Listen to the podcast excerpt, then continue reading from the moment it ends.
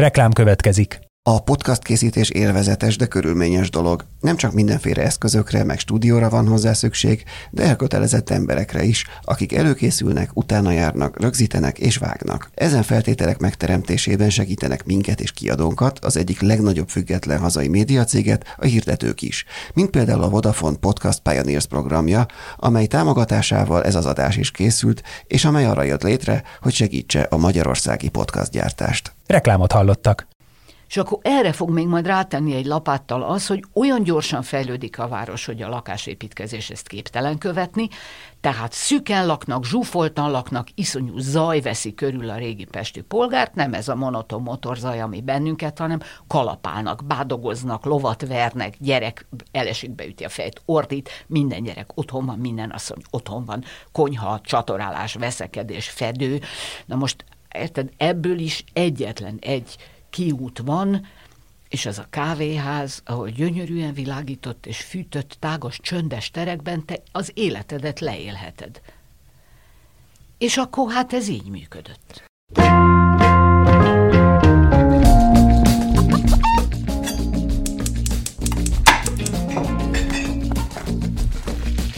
Ez a Filéző, a 24.hu podcastja a magyar gasztronómia úttörőiről. A fine diningtól a háztáig, minden a hazai gasztróról. Üdvözlöm a hallgatókat, ez itt a 24.hu Filéző podcastja. Én Inkei Bence vagyok, és Jankovics Márton, a műsorvezető társam. Sziasztok! Mai vendégünk pedig Sali Noémi, irodalomtörténész, Budapest történész, gasztrotörténész, és még nagyon sok minden. Őt most elég sokan láthattátok a Partizán, az Ínségzavara című vagy főző műsorában, sorozatában, és mi pedig ott, ahol gasztrotörténészként, azt hiszem, úgy is voltál feltüntetve, és most mi is ebben a minőségben hívtunk meg, és köszönjük szépen, hogy elfogadtad a meghívásunkat. Hát én is köszönöm szépen a meghívást, szervusztok! Először is az első kérdés az, hogy rólad annyit lehet tudni, hogy te francia szakon végeztél, irodalomtörténészként kezdted a pályádat, ahhoz képest elég messzire sodort onnan az élet, viszont bizonyos szempontból nem is annyira messzire, de te ezt jobban el tudod mondani, hogy kötöttél ki végül most hogy kötöttél ki a gasztronómiánál. Én csak tulipános láda nem voltam még. De nem ott kezdődött, hogy irodalomtörténész vagyok, hanem ott kezdődött, hogy középiskolai tanár vagyok. És aztán nyelvtanár vagyok, és aztán kollégiumi tanár vagyok az Orvos Egyetemen, egy ménkű nagy kollégiumban, ahol 400 gyerek van, abból 100 külföldi, 30 országból. És ezen közben volt egy nyelviskolánk, és akkor ezen közben azért én ledoktoráltam francia irodalomtörténetből, és akkor egyszer csak visszahívtak a tanszékre, Szegedre, ahol végeztem, mert már megvoltak hozzá a paraméterek, és akkor ott voltam 12 évig, és akkor valóban irodalomtörténetet tanítottam 19. és 20. század első felét, és közben pedig viszont élni kellett valamiből, és akkor fordítottam ilyen nagy, büdös, vastag, rettenetes társadalomtudományi szakkönyveket, úgyhogy a Eliádénak vagy 5 nagy könyvét, de köztük azt a 3 kötetes Becselen nagy vallástörténetet, meg a Lévi-Strauss strukturális antropológiáját a Szántó Dianával 2-esben. Szóval azért ezekre én büszke vagyok, mert ezek nagyon nagy munkák voltak, és nagyon, nagyon jó volt csinálni, de azért egyszer csak már nagyon besokaltam, szóval fordítson már más is, na hát elég volt, és közben már az egyetemi évek alatt elkezdtem hát így hivatásszerűen is már foglalkozni Budapest történetével, amivel amúgy is mindig is foglalkoztam, pöttöm gyerekkorom óta, mert a családom én az 1840-50-es évek óta már itt van, és akkor ezek ilyen nagyon rendes emberek voltak, akik mindenfélét hozzátettek a városhoz, ki betűt, ki épületet. Szóval engem ez mindig is nagyon érdekelt, és akkor hát addig, hogy egyszer csak a várostörténetből a kávéházra kezdtem jobban összpontosítani. Ennek Zeke Gyula barátom volt az előidézője, aki akkor a Budapesti Negyedbe egy kávészámot szerkesztett, és akkor írtam én egy cikket, és rájöttem, hogy hát én már teljes életemben más nem is akarok csinálni, csak ezt. Most már azért ez egy kicsit alább hagyott, de nagyon-nagyon hosszú évekig tényleg akkor én így nagyon beleástam magam ebbe, és ennek lett az a vége, hogy megismerkedtem a Magyar Kereskedelmi és Vendéglátóipari Múzeum, akkor frissen kinevezett igazgatójával, Kis Imrével összeborultunk, láttuk, hogy ez jó lesz, és akkor az életem utolsó 17 aktív évét ott töltöttem. Előzetesen mondtad, hogy meg most is utaltál, hogy a kávéházak most már annyira nem feltétlenül erről szeretnél beszélni, és mi sem szeretnénk erre kényszeríteni, de egy dolgot azért kérdeznénk, mert pont néhány adással ezelőtt volt egy vendégünk, Molnár Attila, barista bajnok és kávé... szakértő. Igen, aki a magyar kávékultúrával kapcsolatban mondott egy számunkra meglepő dolgot, miszerint ugye arról sokat lehet hallani, hogy a századfordulón Budapest mekkora kávéházi nagyhatalom volt világszinten is, de ez inkább így szokott átjönni, hogy inkább egy ilyen szociális dolog volt, ahova a Karinti, Kosztolányi és az írók jártak, és mindenki hatalmas kávéházi kultúra volt itt Budapesten, de hogy ő azt mondta, hogy maga a kávékultúra is nagyon feltűnően előre haladott volt akkoriban, és hogy oda kéne, tehát hogy most... Hogy az akkori polgárságnak mekkora igen, a bűveltsége volt igazából. Igen, hogy kipörköltettek, tehát hogy teljesen, és hogy aztán ez sikerült utána a következő évtizedekben lerombolni annyira, hogy itt utána már annak is örültünk, hogy a benzinkutakon olasz eszpresszót lehet kapni. Akkor ezt te meg tudod erősíteni, és tudsz erről akár többet is mondani, hogy ez hogy nézett ki pontosan? Hát persze, ez úgy nézett ki pontosan, hogy először is ez egyáltalán nem a 19. században vagy pláne nem azon a századfordulón kezdődik, hanem sokkal hamarabb. Tudniillik, bennünket a török már megismertett a kávéval, csak azt akkor becsületes magyar ember meg nem issza, mert becsületes magyar ember bort iszik. De aztán, mikor a török innen kipucolódik, akkor utána mindenki elkezd utazni egyrészt, és Nyugat-Európában akkor már kávéházakkal találkoznak azok, akik utaznak. Úgyhogy részben a földközi tenger partvidékéről, részben pedig hát északabbról is már kávéház jön. De ott ez egy a nagyon magas társadalmi osztályoktól indul, mert ők tudják ezt megfizetni, és onnan csordogál ügyesen lefelé a feketelé, amíg a polgárságot is el nem éri, és el nem önti.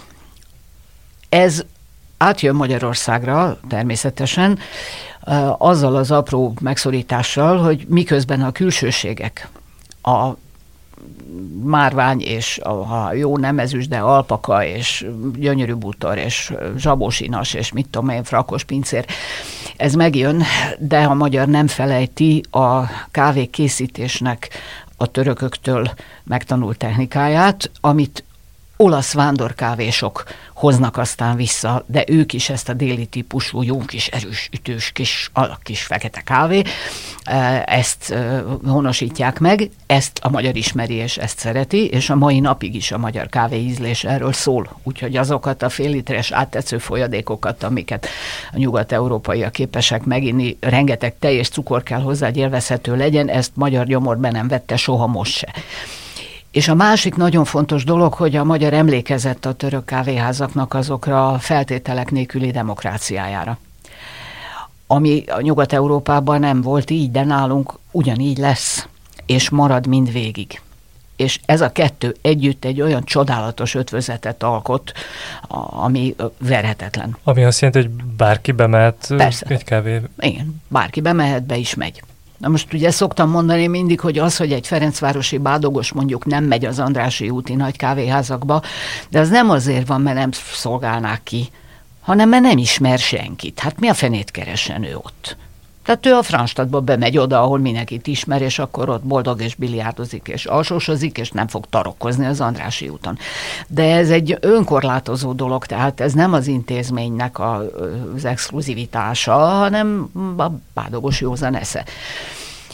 És még valami nagyon fontos van, hogy a nyugat-európai kávéház az egy kicsit, hát az osztrák feltétlenül, az olasz is nagy mértékben erősen férfi terep, de a budapesti kávéház nem. Itt jártak az asszonyok kávéházba rengetegen, és ettől egy ilyen nagyon eleven élet volt.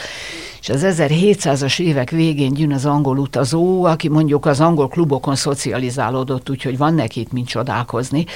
De hát azon álmélkodik, hogy hát, hogy a hídfőnél lévő kávéház, ez a mai Vigadó tér, a Hajóhídról beszélünk, hát annak nincs párja Európában, mert hogy ez milyen gyönyörű, és az még csak hagyján, de hogy ide a kontinens szokásainak megfelelően minden rangosztály és mindkét nem eljöhet, és a puderes kabátos fodrász meg a vén kofa ugyanott issza a kávéját, ahol a grófok és a bárok likőröznek.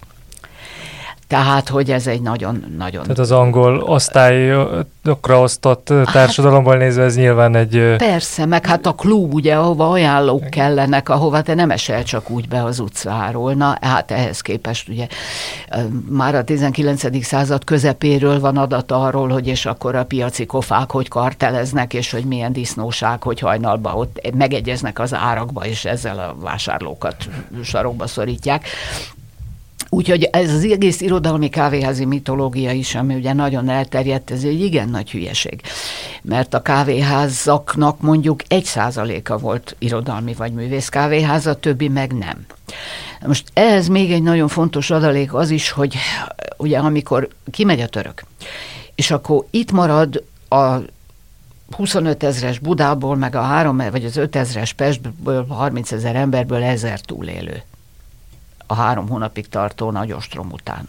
Jó, nem, ez nem jelent 29 000 tetemet, de azért... Szóval sokan elmenekültek? De elmenekültek, és akinek meg nem sikerült, hát az véres pépa falon. Na most utána itt mindenféle hát próbálkozások vannak, hogy hogyan tudják a várost újjáéleszteni, a két várost, és Budánál ez nem kérdés, mert itt a szőlő. Úgyhogy addig, amíg a 19. század végén, ugye 1884-85-ben le nem tarol minket a filoxéra, addig Buda borból él, vértigli kis mezőváros frankó. A pesti oldalon ugye ott olyan a fűt, hogy abba te bukfencet nem vetsz. És akkor kérik a császártól vissza a vásártartási jogot. És akkor visszakapnak először Ferenctől 2, aztán Lipóttól még 2, szuper. És az lesz, hogy az 1700-as évtizedre Pest város lakossága visszagyarapszik 3000 lélekre, és erre egy vásárra ide jön nekik 30 000 kereskedő. Érted?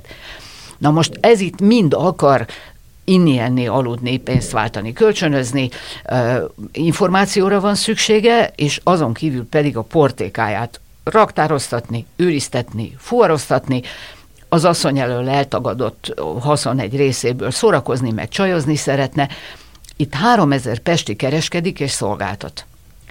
30 000 ember jön ide, alkalmanként 2-3 hétre, egy évben 4-szer. Ennek folytán Pest 5-ször olyan gyorsan fog fejlődni, mint Buda, és teljesen világos, van egy mezőváros az egyik parton, egy kereskedőváros a másik parton. Most igen, de itt rohadt nagy áru mennyiségek, és iszonyú pénzek cserélnek gazdát, és ehhez semmilyen intézményrendszer nincs. Hát nincs egy bank, még nincs. Nincs tőzsde, hát hogy lenne még? Semmi nincs. Normális tárgyalásokat nem a kerékhagynak dőlve folytat az ember. Óriási értékekre, óriási árumennyiségekről. Hát van, kell egy hely. És itt jön be a kávéházban. Egy normális asztal, érted, ahol világos van, meleg van, biztonság van, marha sok pénzt fogunk odaadni a másiknak. Egy szerződést papírra fektetünk, úgyhogy toll penna papíros, vagy toll tinta papíros, és ennek az intézményrendszere lesz a kávéház. Úgyhogy az 1700-as évektől kezdve ez az intézmény úgy fejlődik, mint a raketta, és ezt a pesti polgár munkahelyként életvitelszerűen használja. És akkor erre fog még majd rátenni egy lapáttal az, hogy olyan gyorsan fejlődik a város, hogy a lakásépítkezés ezt képtelen követni, tehát szüken laknak, zsúfoltan laknak, iszonyú zaj veszi körül a régi pesti polgárt, nem ez a monoton motorzaj, ami bennünket, hanem kalapálnak, bádogoznak, lovat vernek, gyerek elesik, beüti a fejét, ordít, minden gyerek otthon van, minden asszony otthon van, konyha, csatorálás, veszekedés, fedő. Na most érted, ebből is egyetlen egy kiút van, és ez a kávéház, ahol gyönyörűen világított és fűtött tágas, csöndes terekben te az életedet leélheted. És akkor hát ez így működött.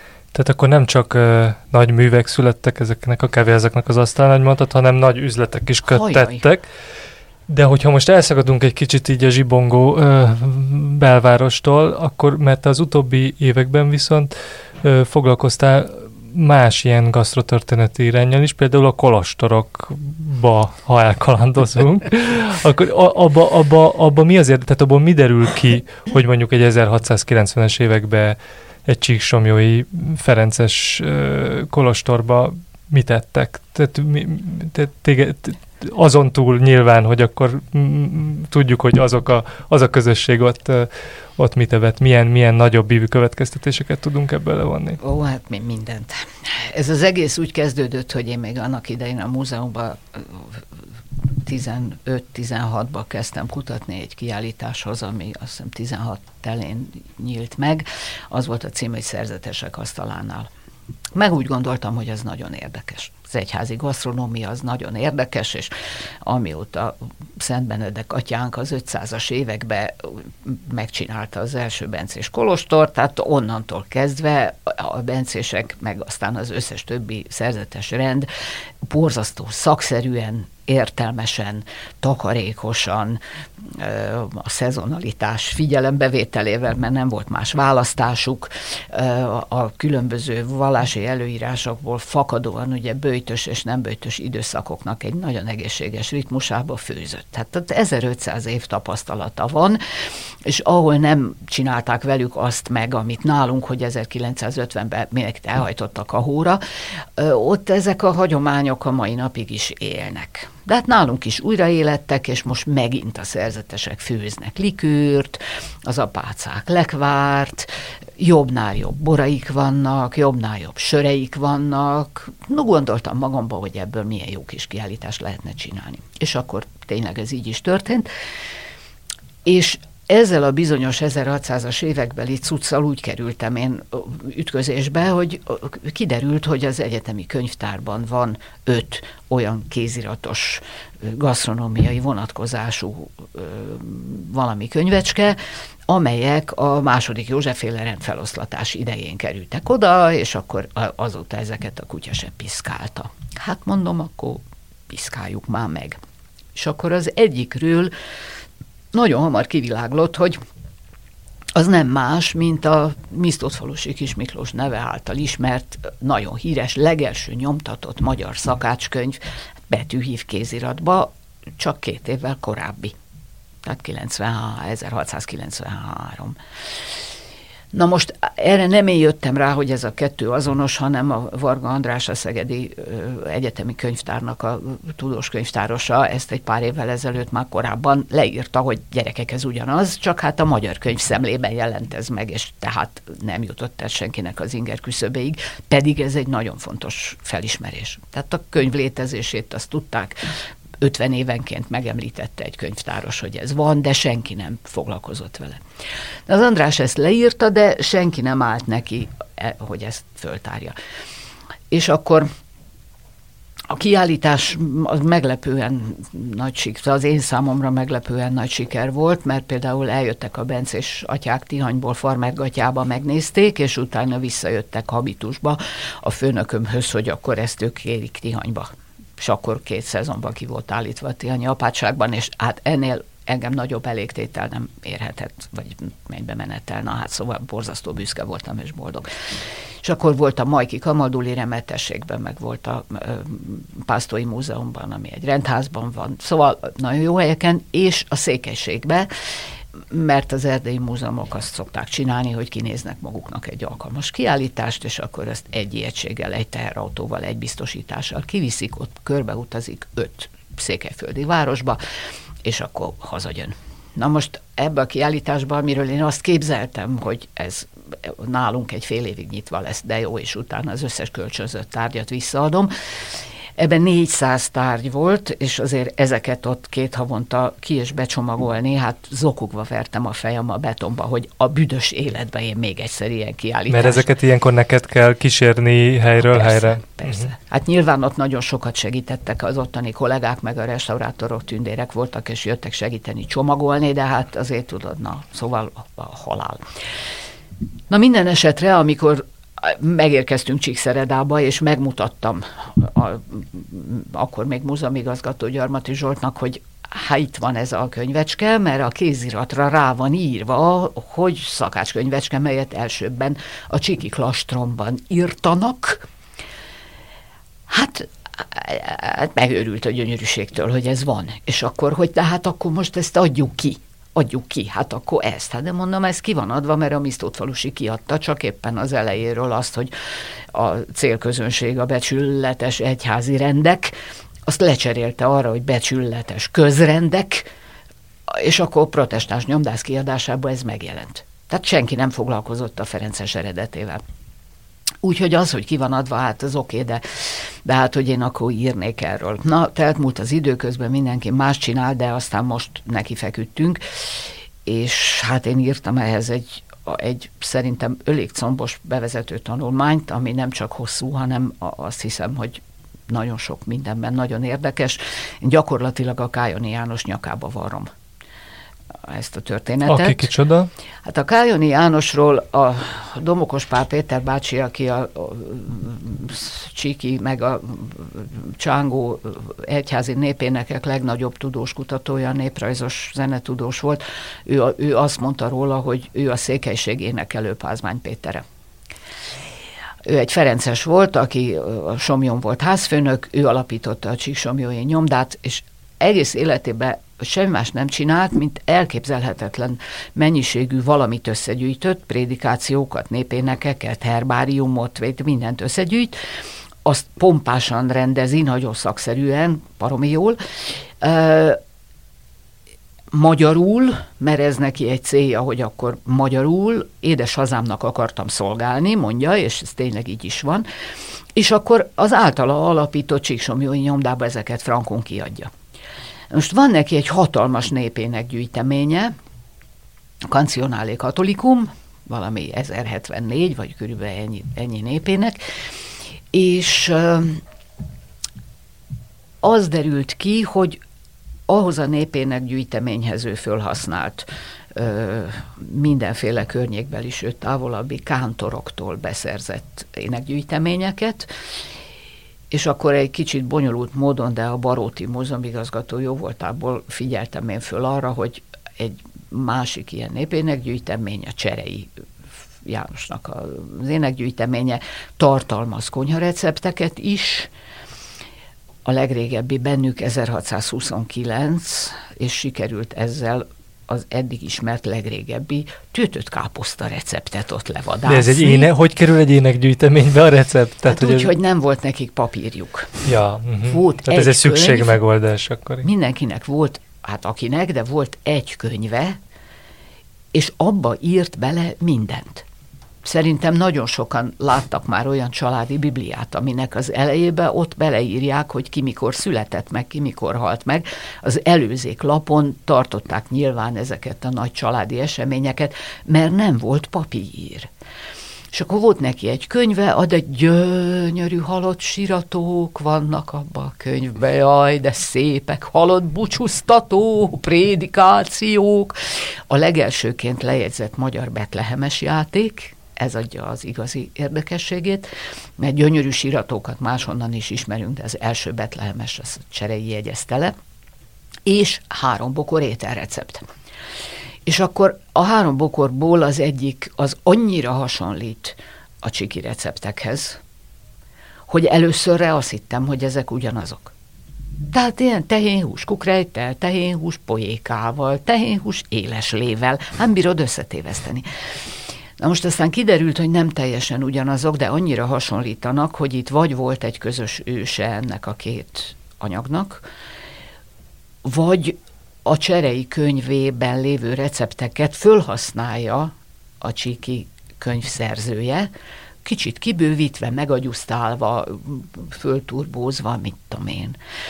Na, és akkor biztossá vált, hogy ez az anyag, ez megérkezett Csíksomjóra, és a Kájoni János kezében volt. És rajta kívül nem tudunk másik alkalmas embert, aki ezt képes lett volna elkészíteni. Ő megjárta Rómát, talán többször is. Láthatott ilyen kiadványokat Nyugat-Európában. Tudjuk, hogy a kolozsmonostori jezsuitákhoz járt szemináriumba, ahol valami borzalmas menza volt, de valami iszonytató menza.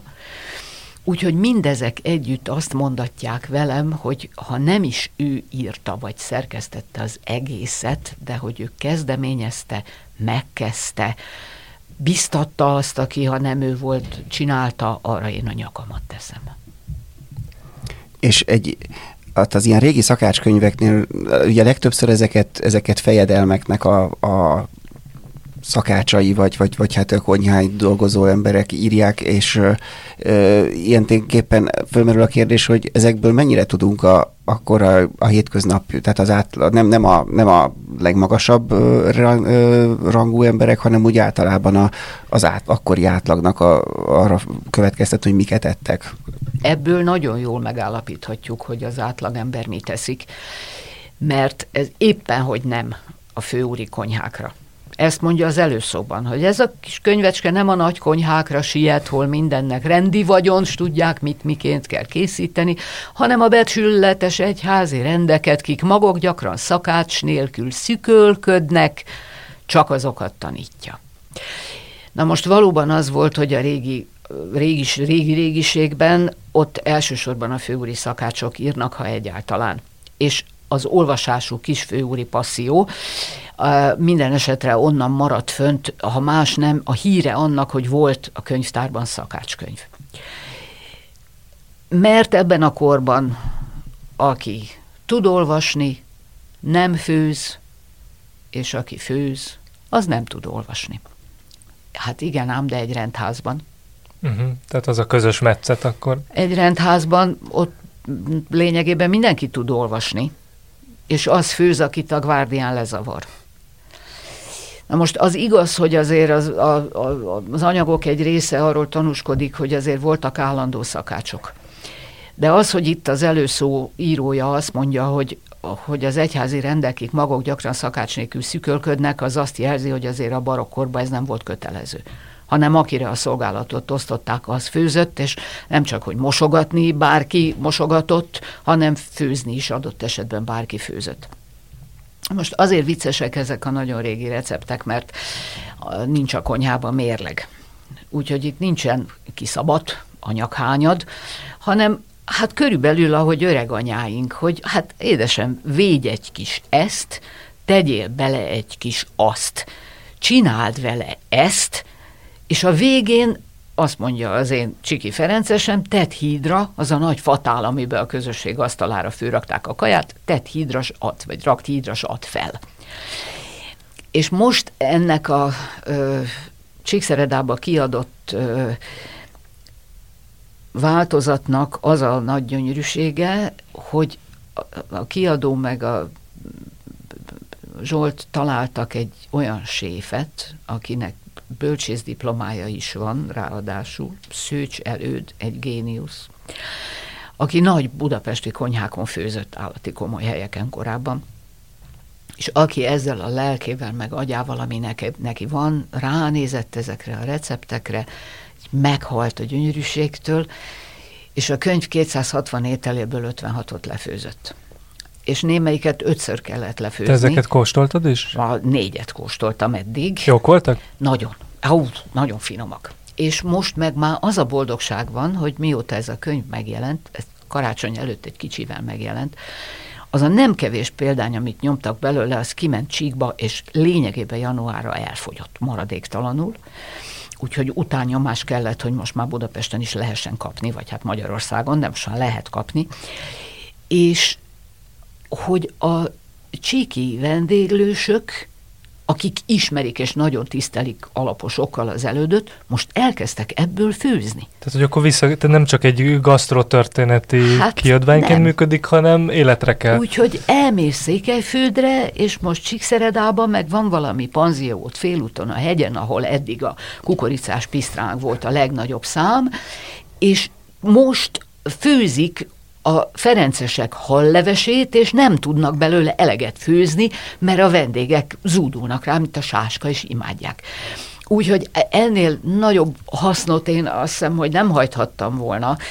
Ez tényleg egy szép történet. És nagyon boldog vagyok. Én még egy pillanatra visszatérnék a Bence korábbi kérdéséhez, vagy előző kérdéséhez egy kicsit tovább gondolva, mert valamikor tavaly körülbelül egy éve lehetett Körner András a vendégünk, aki ugye a Magyarországi Zsidó Konyha 1944 előtti nagy kutatója és szakértője, amúgy egy Amerikában élő építész, aki amúgy dédnagymamája kézzel írott szakácskönyvén megtalálva lett aztán ilyen gasztrokutató, és ő beszélt arról, hogy ez trükkös dolog sokszor a régi szakácskönyv abban az értelemben, hogy sokszor nem feltétlenül azt mutatja meg, hogy mit ettek a hétköznapokban, hanem egy vágyakat, szerettek volna, és mit akartak mutatni magukról, és hogy ez mondjuk ezekben az esetekben, amikkel te foglalkozol, ez benne van-e, vagy ez tényleg nem. Azt rögzítette, hogy ettek? A ferenceseknél nincsenek ilyen vágyvezérelt kaják, hanem nagyon racionális és nagyon egyszerű ételek vannak, amit valóban bárki elkészíthet, nyilván el is készített. Egy csomó olyan étel van közte, ezt az előddel beszélgetve ott kacagtuk, hogy hát egy csomó minden megvan. Az erdélyi konyhában vannak olyan hagyományos ételek, amik ezek szerint még sokkal régebbre nyúlnak vissza, mint ahogy mi gondoltuk, de hogy vannak olyan kaják, amikre hát ő ráismer, hogy hát igen, például a savanyú káposzta lének a főzéshez használata ízesítőként, vagy hogy abba főzöl dolgokat. Ez Magyarországon már alig van, amit nem csodálhatunk, mert ugye most már azért ott is a tartósítószerek, meg az édesítők, meg a nem tudom, mik befigyelnek, úgyhogy nagyon, nagyon észnél kell lenni, hogy hol veszel savanyú káposztát. De ő náluk ez még természetes és van, úgyhogy nagyon sok ilyen régi étel fölmerült. És ezek tényleg olyanok, amik nagyon olcsó alapanyagok, nagyon egyszerű elkészíteni, semmi cicó nem kell hozzá. Hát mi lehetett egy ferences rendház konyhájába felszerelés? Hát semmi, hát egy albérletben meg tudja főzni az ember. És a másik viszont, ami szintén fontos, és amiről én az Andrással nagyon sokat beszélgettem, hogy van egy olyan vonulata ennek a receptanyagnak, ami egészen biztosan még régebbi középkori hagyományokra nyúlik vissza, és ez természetes, mert egy szakácskönyv, pláne egy ilyen típusú, vagy egy kéziratos otthoni, az soha nem annak a pillanatnak a konyháját tükrözi, amiben megírják, hanem előtte 2-3 nemzedék tudása halmozódott abba föl, és te az 50-60 évvel régebbi konyha gyakorlatát ismerheted föl azokban a receptekben, amiket nagyanyád leír. Na most ez ennél a csíki szakácskönyvnél is így van, és ugyanígy van az András által kutatott zsidóanyagban, és abban a zsidóanyagban lehet megtalálni olyan ételeket, amik a zsidó konyhában máig élnek. Az is egy borzasztó konzervatív, nagyon-nagyon hagyományos konyha, és például az almával és hagymával készített hal, ami hol lengyel hal, hol kozák hal, másutt magyar hal, és egy cseh szakácskönyvben benne van a receptje, ahol annyira meg van döbbenve ezen a szerző, hogy alma, hagyma, édes hal, hogy az egész szakácskönyv felszólító módban van, de ez egyes szám első szemébe, láttam egy halat, mondja a cseh szakács. És ez egy középkori kaja, a középkorból átjön a csíki konyhába, és onnét te vagy se, de a középkorból átjön a zsidó konyhába, amelyiknek egy jelentős része Magyarországon galíciai gyökerekre megy vissza, Tehát ott az ukrán-lengyel határvidék szegény zsidói, azok jönnek Pestre a pogromok elől. Ugye az 1800-as évek végén ők ezt onnan hozzák magukkal, tehát valami oda-visszanyúló hagyomány, és írtó érdekes, hogy náluk megvan, és náluk most ez mint egy ilyen zsidó specialitás létezik, holott a keresztény középkor ezt ismerte és ette. Itt voltak olyan vendégeink is, akik, amikor szóba került az, hogy a jelen és hát a jövő is a húsmentes étkezés jegyébe kellene, hogy teljen, hogyha odafigyelünk, akkor mondták, hogy de hát, hogy ennek régi hagyományai vannak, hiszen a magyar paraszt sem evett minden nap, jó esetben vasárnap evett csak húst, viszont ez egyrészt az a kérdés, hogy ez például tükröződik ebbe a ferences szakácskönyvben, és hogyha igen, akkor tudsz-e például néhány példát is mondani, hogy hétköznap akkor mi tettek hús helyett, mi volt a jellemző étel? Az, hogy a épeszű ember nem eszik egész héten minden álló nap húst, ez még az én gyerekkoromban is így volt.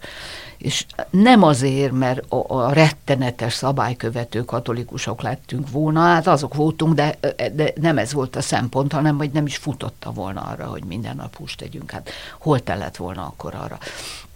A szerzetesi szakácskönyvnek a felépítése az tükrözi ezt, mert ott úgy van, hogy hústevő napokra való étkek, azzal kezdődik, utána még sütek egy kis alfejezetbe külön, mert a főzés és a sütés az két külön technológia, és ő ezt szerint csoportosította.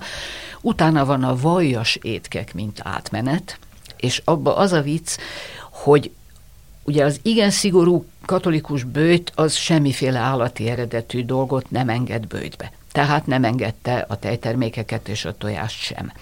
És akkor valamikor az 1600-as évek elején, mondjuk 1611-ben, ha jól emlékszem, a folyamodnak a magyar katolikusok a pápához, hogy ezekbe a rendkívüli időkbe, hát ugye itt fejünkön ül a török, engedje meg azt a fölmentést, hogy a teljes vajas ételeket a böjtbe be lehessen iktatni. És akkor megengedte. De ez külön fejezet ebben a szakácskönyvben, ami az én számomra jelzi, hogy ez nem volt még akkor sem egy egyértelmű dolog, hogy mi csinálunk a vajasétekkel, és hogy az igazán szigorú szabálykövető az lehet, hogy nem vett tudomást erről az engedményről. És akkor a végén van a böjtös étkek. Tehát, hogy akkor az meg az a könyv vége. Most, ha összeadom a böjtös, nem böjtös, illetve ha a teljeseket a böjtösekbe engedem, akkor ennek a szakácskönyvnek 1/3 hús, 2/3 nem hús. Tehát nagyon jól tükrözi. És valószínűleg még ennél is szűkebben volt a hús, különös tekintettel arra, hogy a ferencesek koldulórend, ami azt jelenti, hogy nincsenek birtokaik, nincsen gazdaságuk, azt eszik, amit kapnak, szereznek, vesznek, és abba egyáltalán nem biztos, hogy belefért az, hogy minden hétre jusson hús. Hát tartósítottak, ahogy tudtak, mert nyilván füstöltek, meg kaptak, vettek füstölt cuccot, halat is, füstölt halat nagyon sokat, mert böjtbe az is kellett. De egyébként hát ugye eszi, ami van. Na most, hogy mi van? Hát esznek rengeteg hüvelyest, amit nekünk is kéne és érdemes. Esznek káposztafélét, káposzta az ételek eleje. Úgyhogy a húsos káposzta, de még a böjtösök is ott kezdődik, hogy a káposzta ikrával. Úgyhogy a káposzta hal kombó, emberünk nagyon szerette a savanyú káposztát. Rengeteg gabonafélét esznek, úgyhogy a kása ételek azok megvannak, ez is egy nagyon ősi dolog, hát a magyar az régen egy kásaevő nép volt, rengeteg gabonafélét, sokfélét is ettünk, úgyhogy nem a finom liszt meg a fehér kenyér, hanem a mindenféle gabona, ami ehető, a köles, a hajdina, amikor majd megjön a kukorica, de az még ebben az én könyvemben nincsen, akkor majd jön a puliszka és összes változata. Tehát, hogy ezek a kásák, viszont ebben már rizs van. Úgyhogy a rizs, mint importáru, az megjelenik, és az úgy tűnik, hogy azt szerették és ették. Úgyhogy hát ezeket mind eszi, és tök jól van. és a tésztafélék is már megjelennek, ami itt egy viszonylag új dolog, hogy a kásaétel, ugye az, hogy belefőzöm a tésztát a vízbe, vagy a gabonafélét a vízbe, addig főzöm, míg nem jó, teszek bele zöldséget, vagy húst, vagy valamit, megsózom, megeszem, kása. De az olasz típusú leszűrt tészták, amikor nem addig főzöm azt a tésztát a vízbe, míg az ottan szét nem málik, hanem megfőzöm, leszűröm, teszek rá valamit, megeszem. Ez itt egy modernitás. Itt, tehát 17. század, ez itt egy új dolog, és ez itt van. Aminek persze oka lehet ez, amit én gondolok, hogy mászkáltak Olaszországba, mentek Rómába a szerzetesek, és ott találkozhattak simán a receptekkel, meg ezekkel az ételekkel is, úgyhogy ezt ők ismerik és eszik. Szóval ezt eszik tikmony, tyúktojás, a nagy bőséggel, úgyhogy az biztos, hogy sokat kapnak, vesznek, az is lehet, hogy ott a rendház körül azért lyukol valami van, és ennek folytán, hogyha az ember az egészet egyben nézi, akkor megállapíthatja, hogy ezek piszok egészségesen, nagyon jól táplálkoznak, jól vannak, köszönik, egészségesek, vidámak, és nem zabálják tele halálra magukat hússal minden nap. Gondolom bort azt ittak mellé a szerzetesek is. Ha van. Igen, hát ugye a ferencesek pont saját maguk nem borászkodnak ebből az időben, még egész biztos nem. Csíkba meg aztán végképp nem, mert hiszen ott a szőlő meg nem terem. Viszont mi se bort kellett venni, és akkor hát abból viszont én nem hiszem, hogy pancsoltak volna. Hát ez biztos, hogy nem használnak többet belőle, mint amennyi. A bort nagyon sokáig azért isznak az emberek a mai agyunkkal nézve többet, mert nagyon sok helyen rossz vagy bizonytalan a vízminősége. És akkor ahol megterem a szőlő, ott bor van, ahol nem terem meg, ott sör van. És akkor ezt isszák. De hát a szerzeteseknél ott a bencés regula mindenek felett, amelyet azok a rendek is kisebb-nagyobb módosításokkal átvettek, amelyek sokkal későbbi alapításúak, és abban azt mondja a drága jó Benedek, hogy ne részegeskedjen, ne vedeljen az a szerzetes, mert az csúnya dolog. A zabálás is csúnya dolog, ott is megvan, hogy legfeljebb 2 vagy 3 tálétel egy étkezésre, de az is csak azért, hogyha valaki valamiből nem ehetik, akkor a másikból lakjék jól, de ha tudtok friss gyümölcsöt vagy zöldséget adni, akkor adjatok 3. tálételt is. Na most ugye ez egy olyan korban, mondjuk az 1600-as évek, amikor egy átlagos étkezés a szegényebbeknél is 8-10 fogás, de mondjuk egy hercegi étkezés bőjtbe 40. Tehát ahhoz képest kell nézni, hogy ez írtó puritán, és a borra pedig azt mondja, hogy nem szép dolog, és akkor legyen elég minden szerzetesnek napi 1 hemina bor. És ebbe az a gyönyörű, hogy a hemina űrmértéknek a tényleges mai mennyiségét senki nem tudja. Úgyhogy, hogy mennyi volt a hemina, ezt nem lehet tudni, de a mai bölcsesség erre azt mondja, amit én megtanultam az atyáktól, hogy hát amennyi pont elég. Kinek heminája szerint, igen. Igen, amennyi pont elég. És még egy ennél sokkal gyönyörűbbet is mondtak, hogy 1 hemina az annyi, amennyitől megtalálod Istent, de még nem kísért meg az ördög. Igen, ez egy nagyon szép, igen, itt sem egy pontos űrmérték, hanem a lényegre koncentráltak. Még azt akartam ezzel kapcsolatban megkérdezni csak, hogy akkor azt jól értjük-e, hogy ahogy ugye ezt tudjuk a tanulmányainkból is, hogy egy csomó tekintetben ezeknek a szerzetesi kolostoroknak ilyen civilizációs megőrző funkciójuk volt, különösen ilyen zűrzavaros időkben, egy csomó írást meg tudás öröklődött át, amikor ez a más helyeken nem nagyon lett volna lehetséges, és akkor ilyen értelemben egyébként gasztrotörténészeknek is a kiemelt jelentőségűek, így ezek a, vagy kincsesbányák ilyen értelemben az ilyen szerzetesi anyagok, a fennmaradt anyagok, hogy ott olyan dolgok öröklődhettek át, amik amúgy a hétköznapi élet zűrzavarába egy kevésbé fegyelmezett és az örökké valóságnak szentelt élet mellett nem lett volna rá lehetőség? Nálunk ilyen szempontból szerencsétlenek nagyon a rendházak, mert itt azért volt minden. Mert jött a tatár, fölégette. Jött a török, fölégette, kirabolta. Csíkba aztán megint jött a tatár, ott jönnek a betörések, fölégeti, kirabolja, lerombolja. Akkor utána tartósan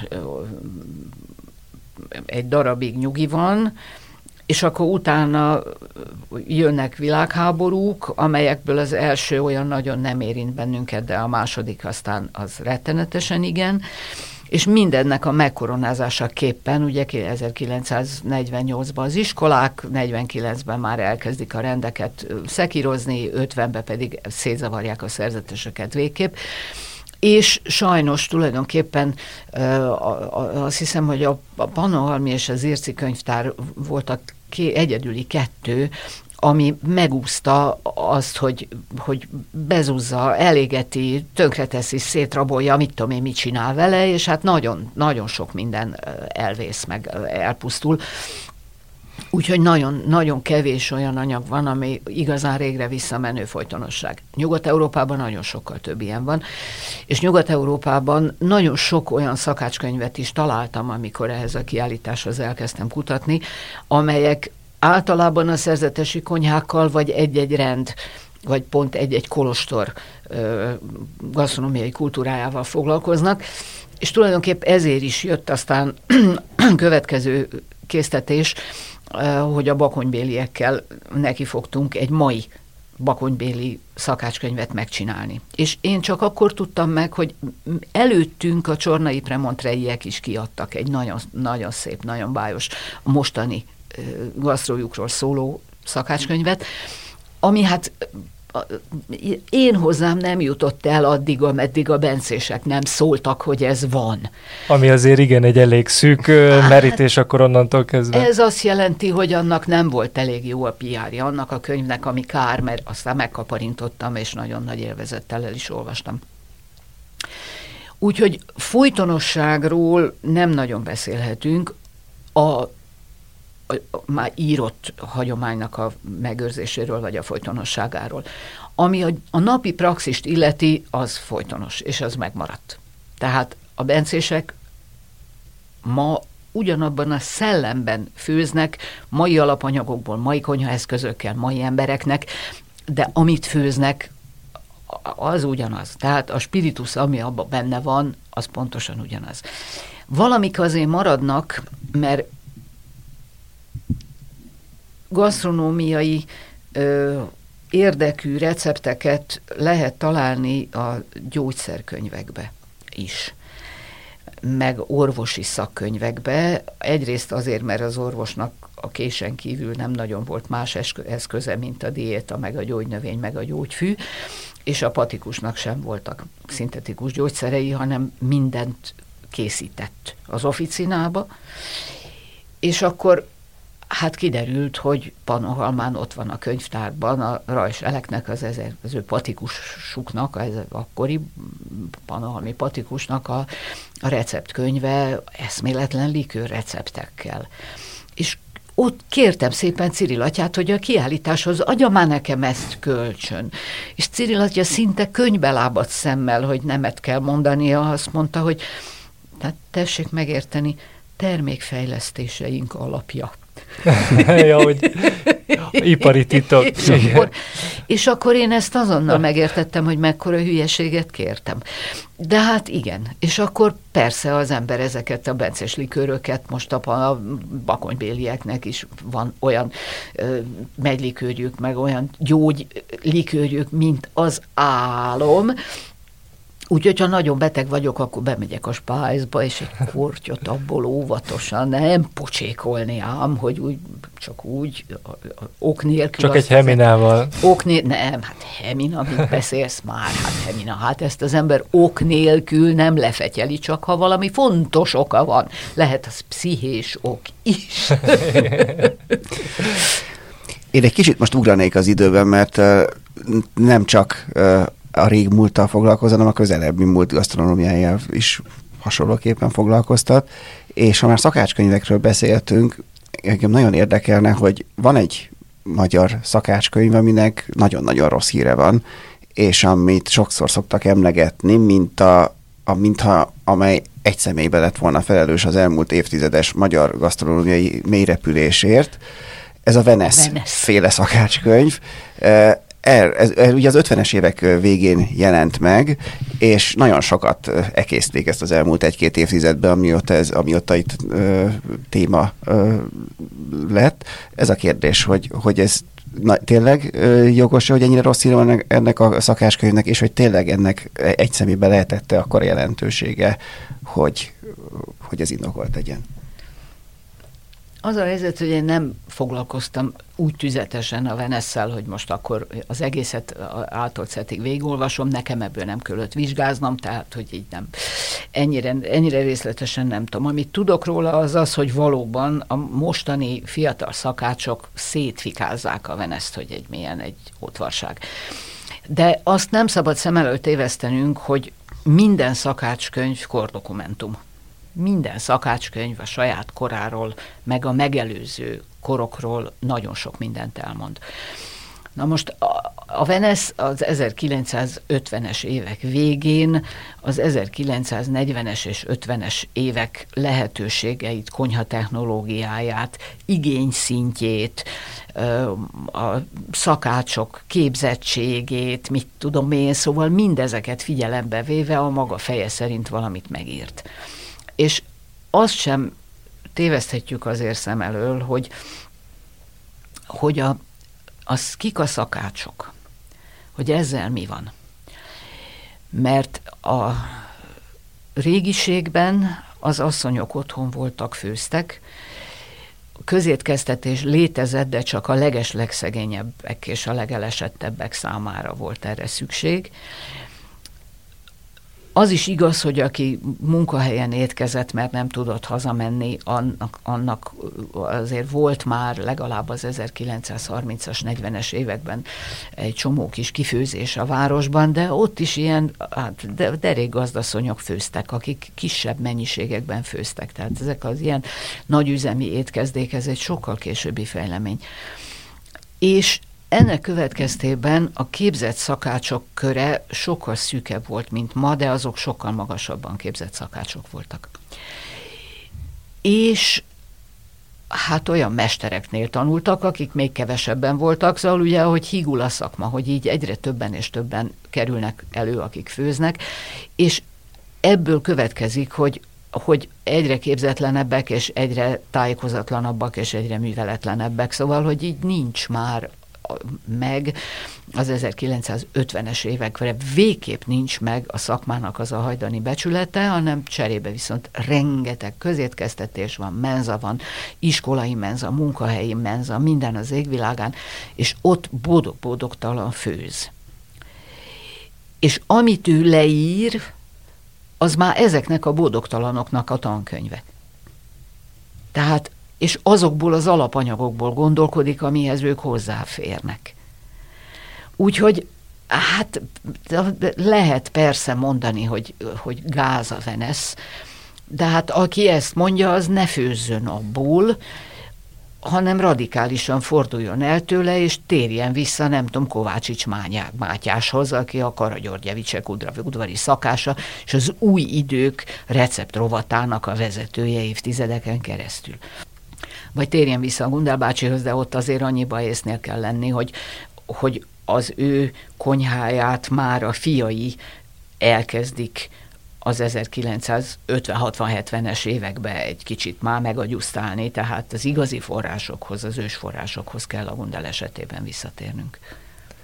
És egyébként még így egy utolsó kérdésként részemről, hogy csak elgondolkodtam azon, hogy szerinted a jövő gasztrotörténészei a mai korszakból, nem tudom, hogy te gondolkodtál ezen, hogy mi az, ami alapján dolgozni fognak, mert ugye most az így, ha körbenézünk, akkor irgalmatlan mennyisége van a YouTube-os videóktól kezdve a nyilván veretes, kinyomtatott szakácsok által is használt szakácskönyvek, de az ilyen képes kiadványok, minden. Celeb szakácskönyvek, bármi. Tehát hogy szerinted a jövő gasztrotörténésze tud majd ebbe rendet vágni, és mihez nyúlhat majd? Szegény, hát persze, igen. Az egy kérdés lesz, hogy ő majd milyen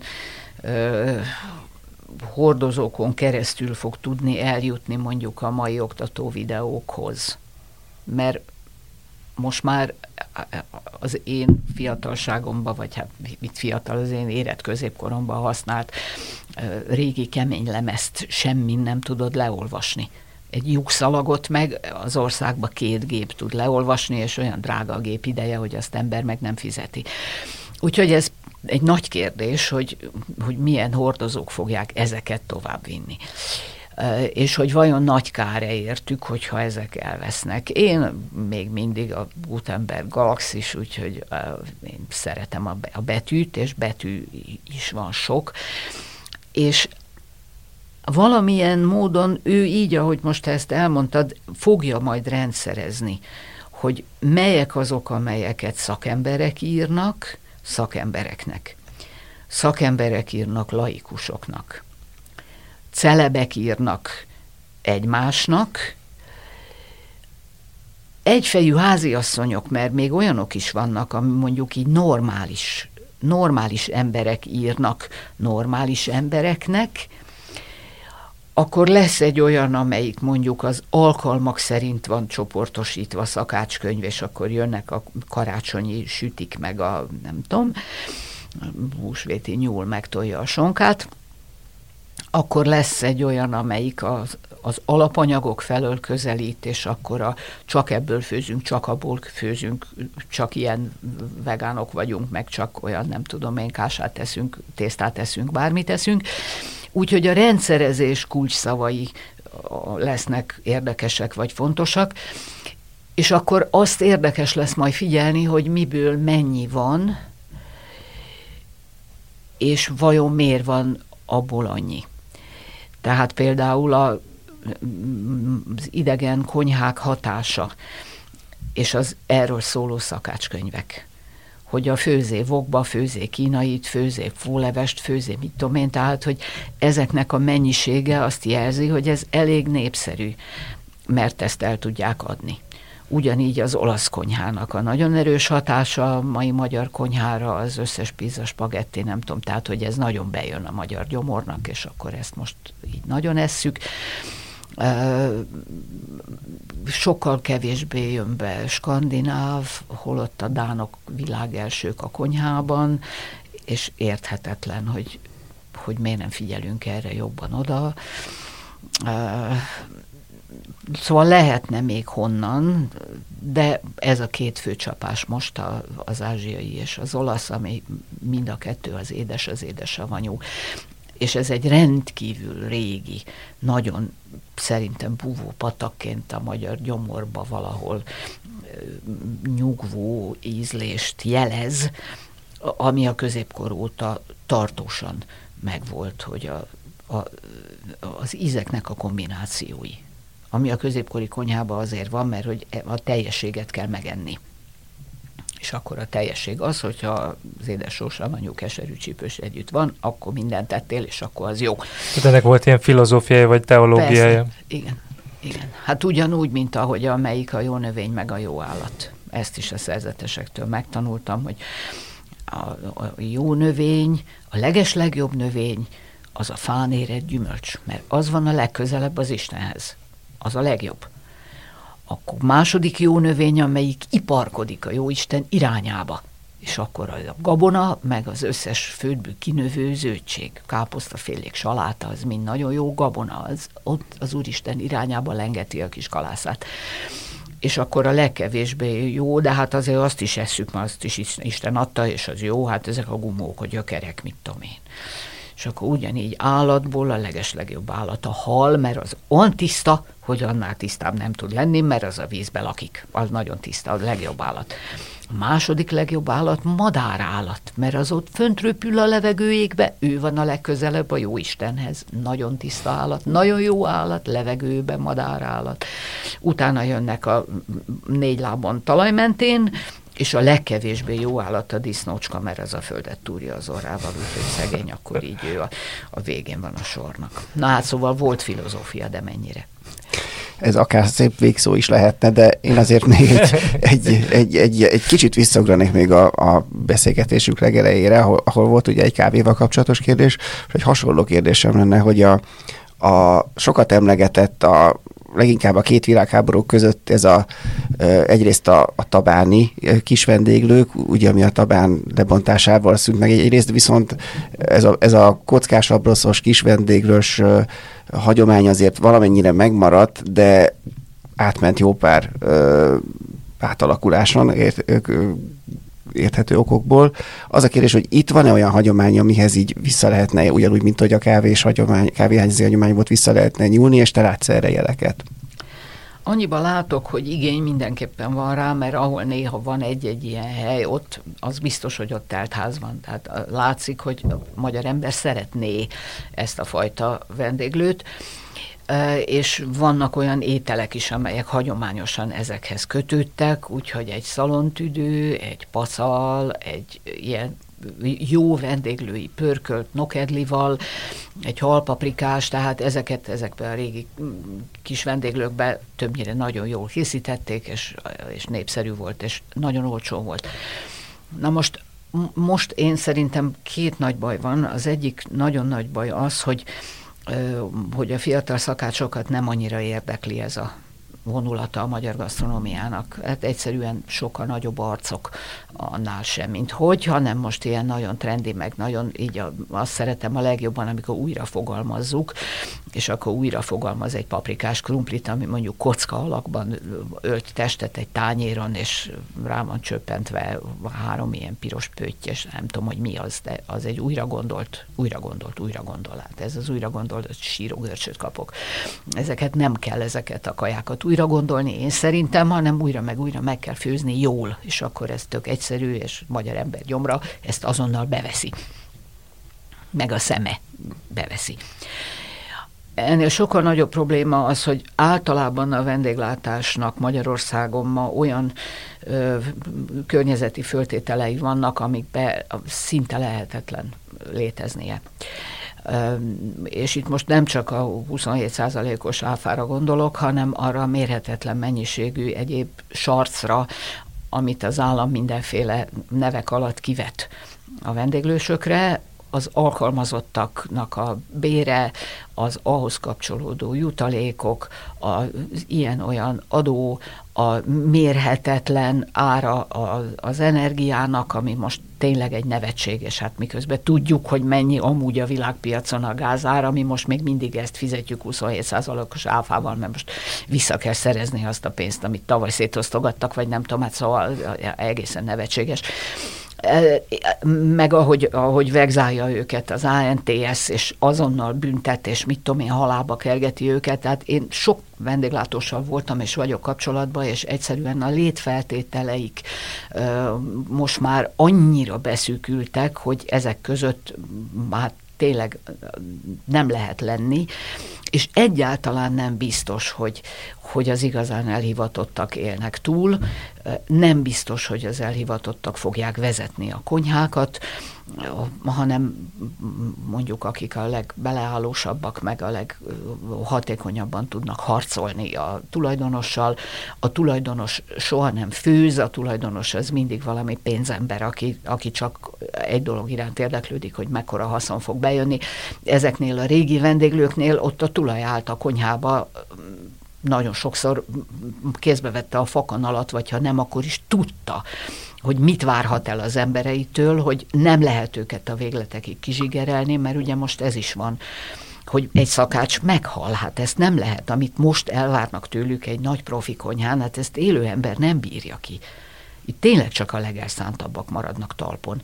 De ennek a legvégén én iszom meg a levét, meg ti iszátok meg a levét, hogy keresel egy normális helyet, nem találsz, keresel egy normális, egyszerű ételt, magyar konyhát egy kis vendéglőben nem találsz, elvinnéd a külföldidet valami normális kaját enni, nem találsz olyan helyet, ahova jól élekkel beviheted. Szóval ez egy nagyon-nagyon-nagyon rossz helyzet. Én azt remélem, hogy ez egy átmeneti időszak, ilyenek voltak már, hát az 50-es, 60-as évek is egy hosszú átmeneti időszaka volt a magyar gasztronómiának, azt akkor elmúlt. Na hát akkor ez is egy végszónak megteszi. Úgyhogy nagyon szépen köszönjük Sali Noéminek, hogy mindezt elmondtál, és nektek pedig köszönjük, hogy hallgattatok minket, tegyetek továbbra is így. A Filéző podcast adásait azt megtaláljátok a 24.hu, Spotify-on, vagy bármilyen ehhez hasonló platformon, ahol podcasteket szoktatok hallgatni. Sziasztok! Sziasztok! Sziasztok!